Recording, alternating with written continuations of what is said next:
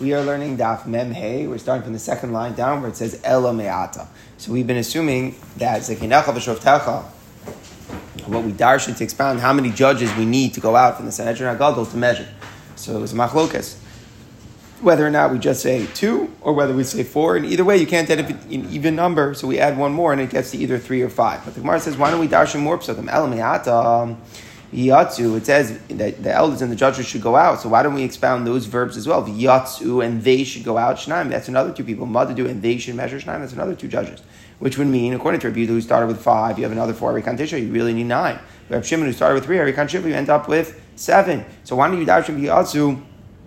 Do and they should go out and they should measure as requiring another force. As the Gemara, because each phrase is necessary for other things. It's not it's not superfluous to expound. You need more judges. Rather, it's necessary to teach us the halacha. V'yatzu and they should go out. The people of the great Sanhedrin themselves. Hain, it's personal. V'lo shluchem. They cannot you know pawn it off on a representative. It's got to be they themselves. do and they should measure. Even if it was found, it was obviously next to one town. They still measure. In other words, what's the point? Of Medida. Is Medida a practical point? You're not able to tell which city it's closest to, and therefore you can't tell by looking, and that's why you're measuring? And we're learning no. Mother do, they must measure. Mitzvah lasuk Medida. There's a specific mitzvah to involve themselves with the measuring, even if you could be determined it with uh, just with your eyesight, there's a mitzvah Medida unto itself. So therefore that's what Mother do is saying. It's not extra to tell us extra number of judges. So Atimar sees and that's when Yaakov. our Mishnah, uh, our Mishnah just needed three or five judges in the Sanhedrin Gadol to measure. You didn't need anyone else. That's not like Rabbi and Yaakov. Tanya says in Rabbi Lazar and Yaakov Omer, when it says the Kenecha, the Kenecha zu Sanhedrin, that means the judge the Sanhedrin. Sheiftecha, when it says you're Shoftim, Zemelech the Kohen Gadol. Very interesting. Sheiftecha means the, the people of leadership. The Melech and Kohen Gadol, they have to go out. Melech to say Melech Mishpat Yamadaris. We're trying to show it means Sheiftecha. So Melech says Melech Mishpat. Kohen Gadol siv V'isla Kohanim Elaviv Al Shofat Esher Yeh. So we expound that that's a reference uh, to the Kohen Gadol, high, the high Kohen. So we say that your judges can mean both the, the king and the Kohen Gadol. They have to be present as well for the measurement. Our Mishnah, which did not mention the king and the Kohen Gadol, does not agree. Says by the way, we have a question. Yaakov is the whole root of the dispute. You know, Blazman Yaakov and the Rabbanim just about the king and the Kohen Gadol. Alva Sanhedrin regarding the judges from the Sanhedrin. Maybe he holds you need three, maybe he holds you need five. We can't tell. Meaning that's not the point of contention. The point of contention is only the Melech and Kohen Gadol, but not the number of three and five for the judges. Odilma, Sanhedrin Pligi. Atika Kuli Sanhedrin. Maybe he holds as well. You need the whole Sanhedrin which is interesting. Why should we think of such a dispute? Because once we see that he was arguing and saying different on Shoftecha, so when he says the Genecha was the Sanhedrin, maybe he means the entire Sanhedrin. You need all 71 measure, uh, members to go out and measure. Says the Gemara of Yosef Tashma. So we're talking about Zakin Mamre, just a little bit of a background. What's Zakin Mamre? You have a measure, uh, member of the High Court who, instead of agreeing to the psak that the Sanhedrin gives, he continues to rule like a minority view, which was which was um, which was not held of by most of the court. So the halacha is you put him to death. It's a rebellious sage. So it says, Matzah Mamri Abi uh, Pagi.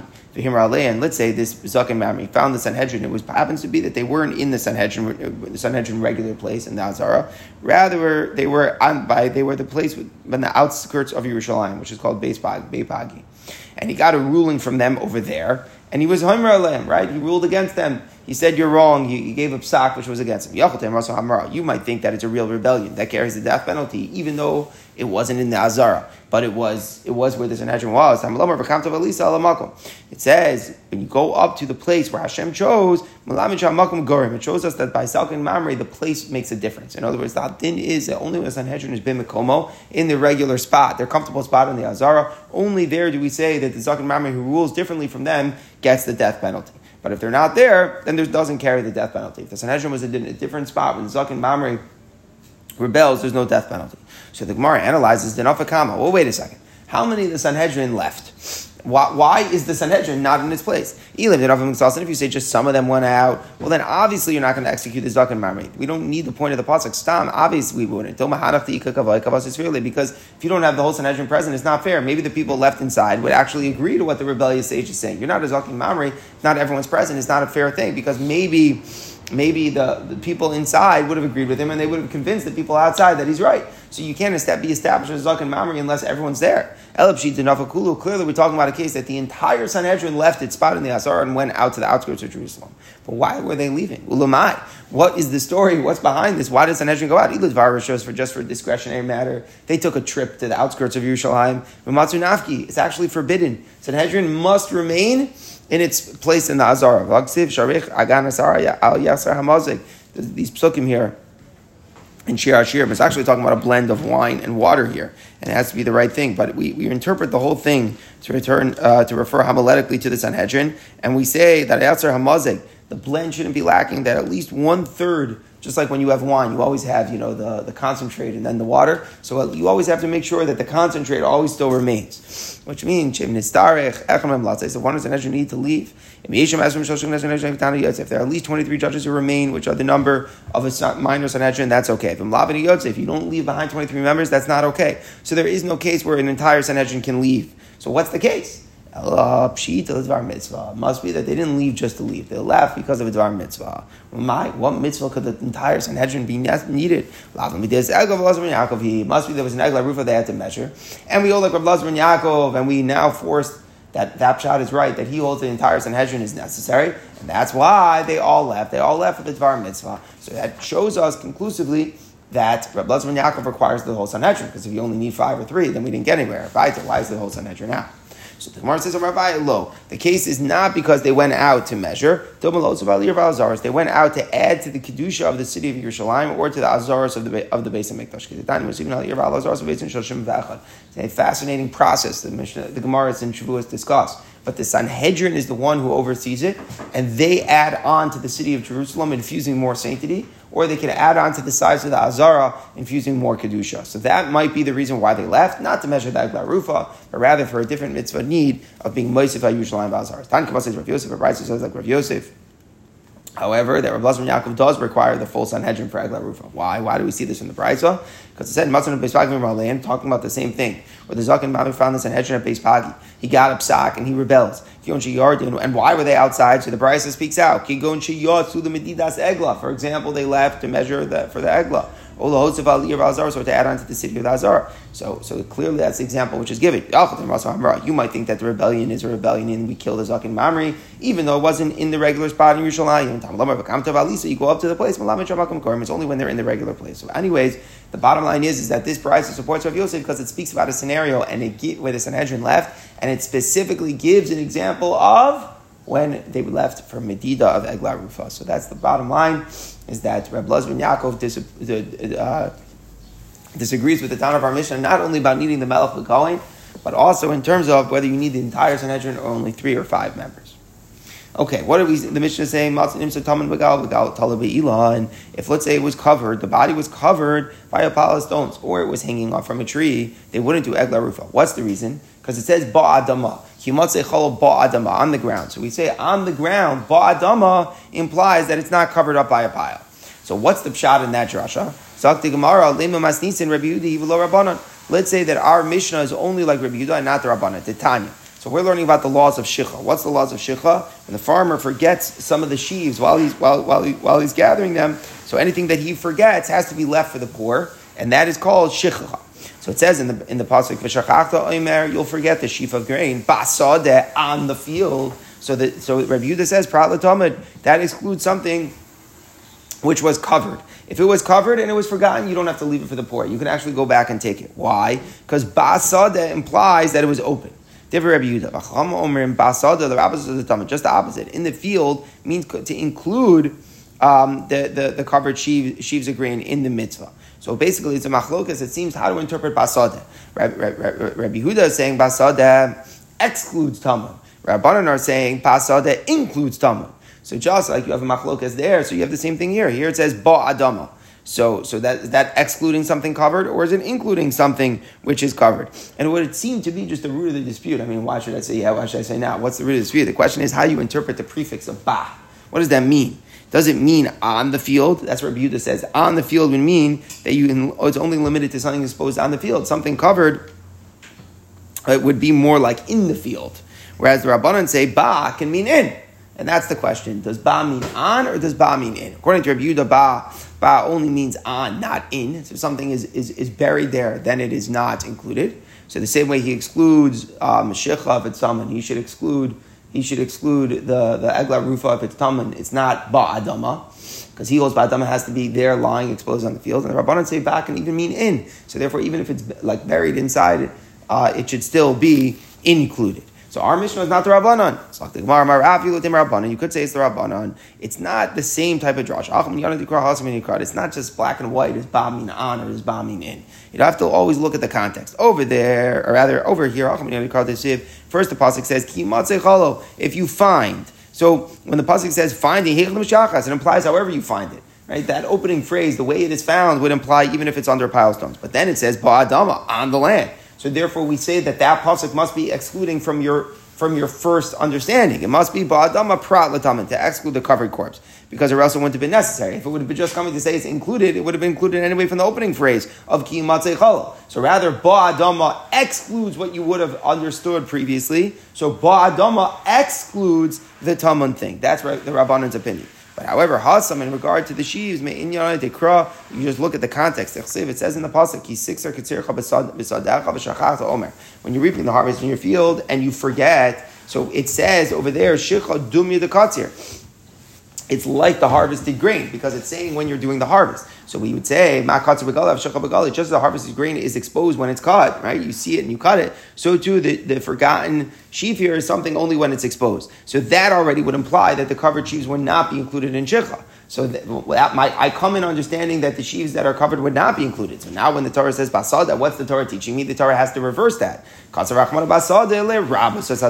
include the covered sheaves in the laws of shecha. So basically, we're saying but the ba'adama that could go either way. It's always just judge in the context. What did you walk in thinking before the drasha basada or ba'adama? Here it said kim matzei so you were thinking to include taman. Therefore, when it said ba'adama, you exclude when it is buried. Over there, you walk in kitzircha like, uh, like with with with with, with, oh, with shicha like kitzircha when you would think it's dafka when it's open. So therefore, I say basad is coming to include the taman. That's the pshad in the rabbanan in the Rabban. Now, Lamaisa, Rabbi Yehuda argued in the Rabbanan, he says that the covered sheaves are excluded from Shecha. Why did he got it? He, he understood Ba'asada means only when it's exposed. So the question is, why did he need that? Rabbi Yehuda Nami, Table Katzir. What's Pshat? Now that we see this, that the Torah says a shikha next to katzir, makatza begoli, af begoli, so you should know it from there. So why does it come from on the field? It should really come from there.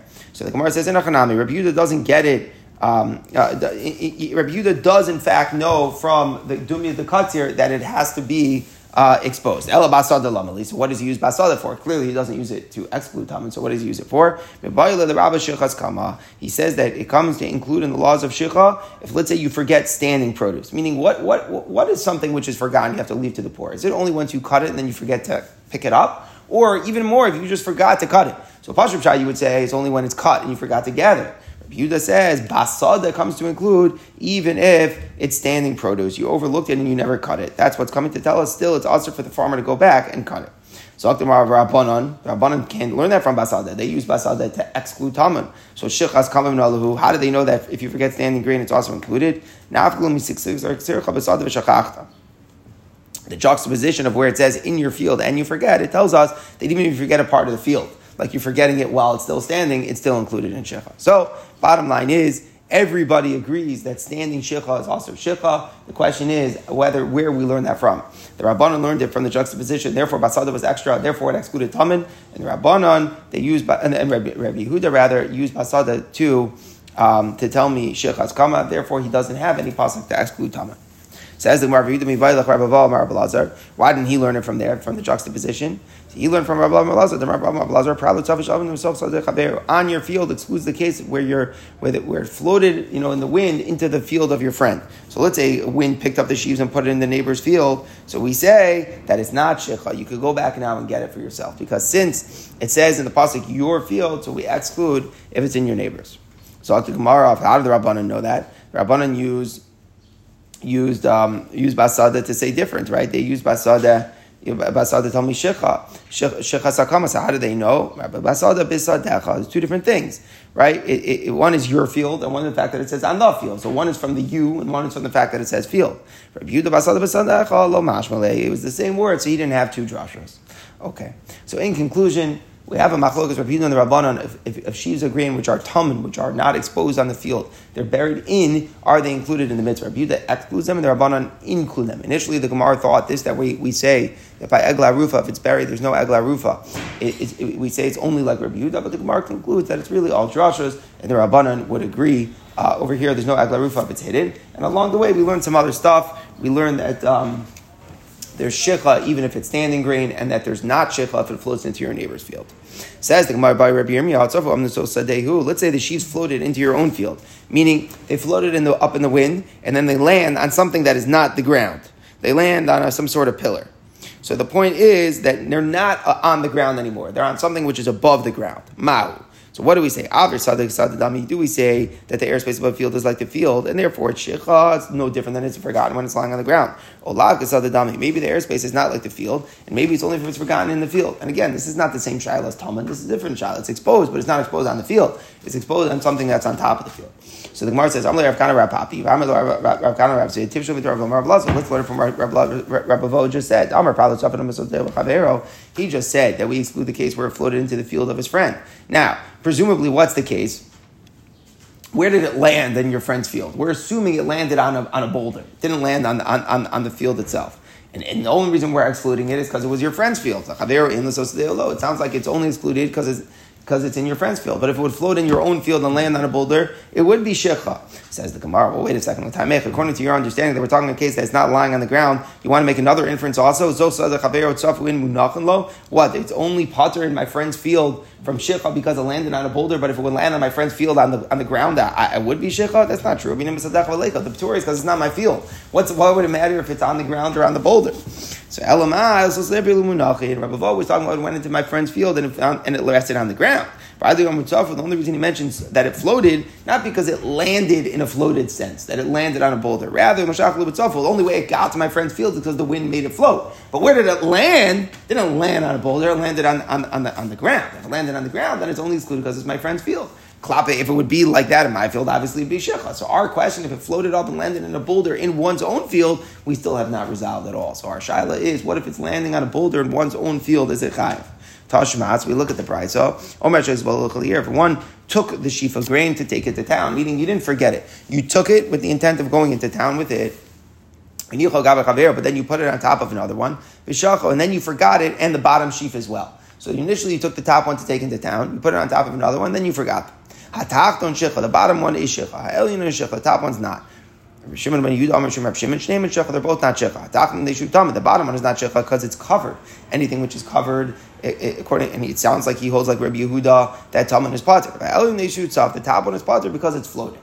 So wait a second. So Akan lo pligal b'tachton. Their whole dispute is on the bottom one, right? Is machlokes is whether or not we say like Rabbi Yehuda the Rabbanon if Talmud is shecha because the, the, the, bottom one is buried under the top one.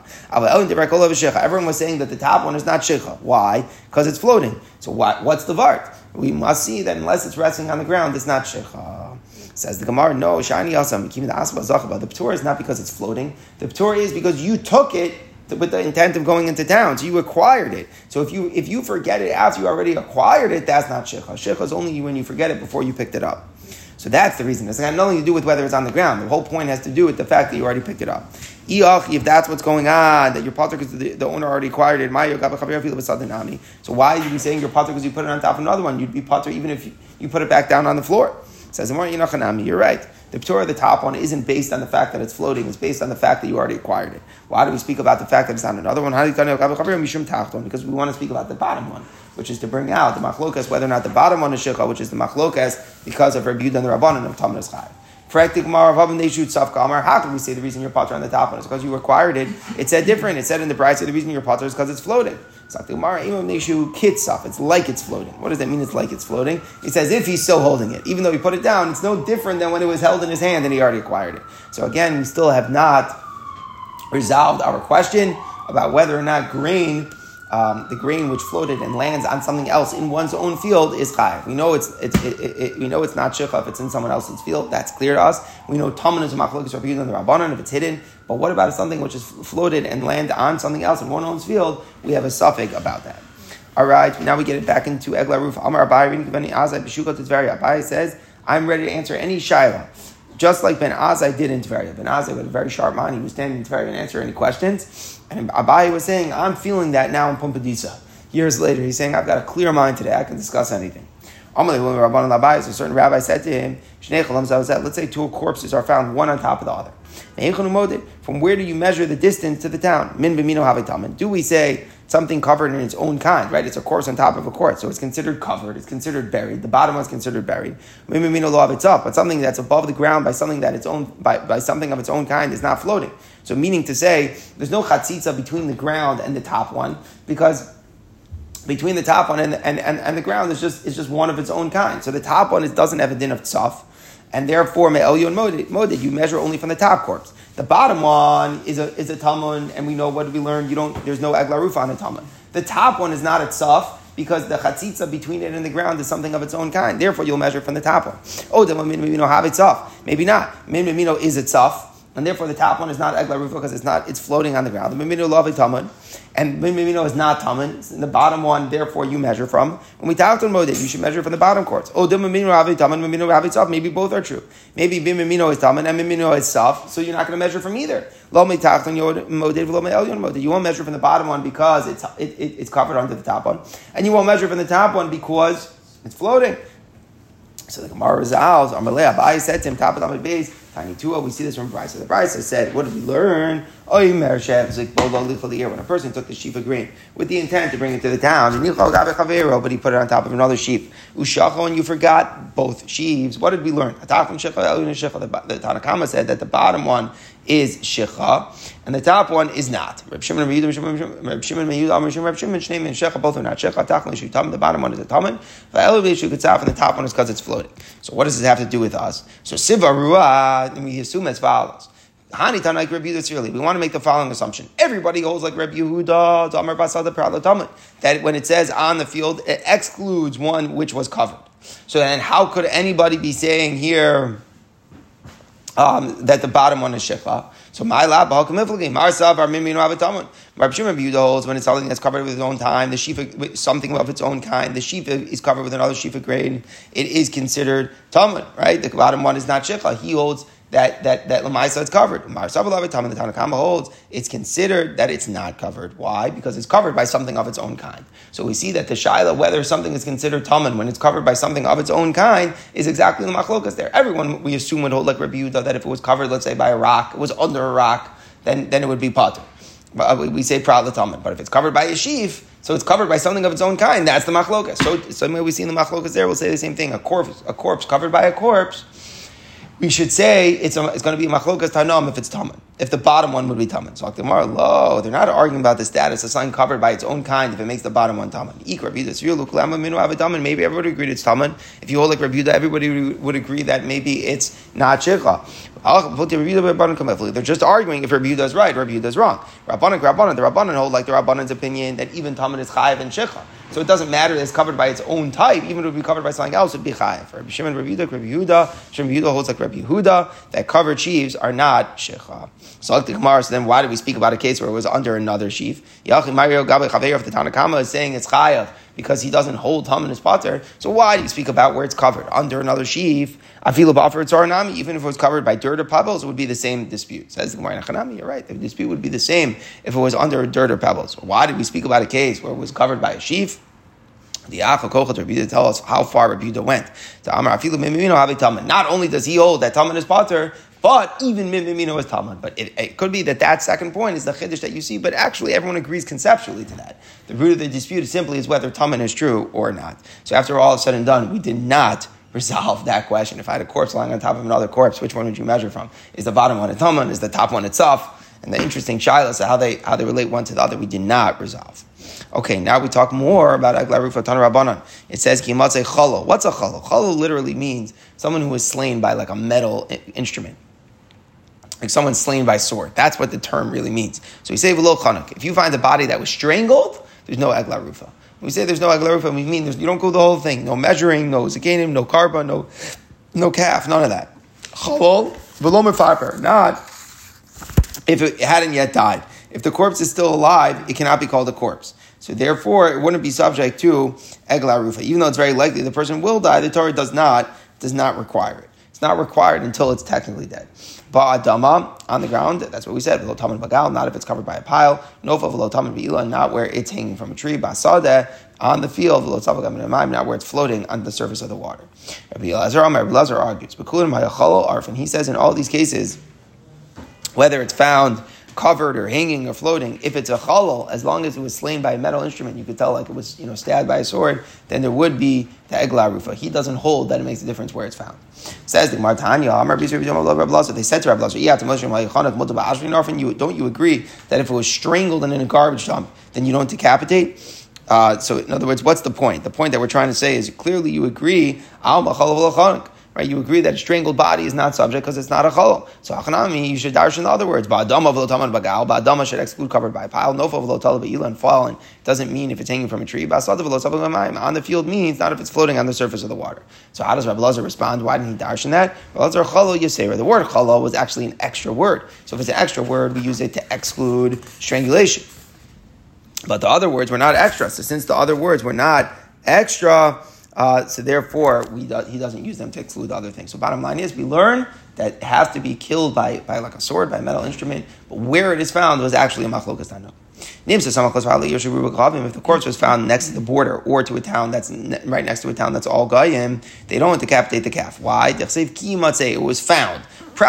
That excludes where it's likely to be found there. So next to the city of Goyim or by the border where a lot of skirmishes always break out, so there's always dead bodies lying around. So if it's a common place, it's like not an unlikely anomaly that it's there, then there's no Egla Rufa. Egla Rufa is only when it's next to, you know, out of the blue, next to a Jewish town, suddenly there's a dead body, that, uh, an anomaly, only there is there Egla Rufa. Uli beis din, or if it's next to a town where there was no beis din, there's no calf. Why? Because the Sanhedrin of that local town is the one who's going to decapitate it.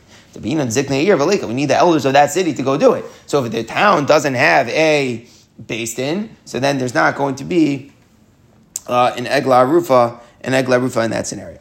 Zakti Mar, then the Mishnah finished off. Ain modin elish yesh beis din. We don't measure unless it's to a city that has a beis din. Zakti Mar, that's repetitive. Pshita. That's obvious. What did we just say?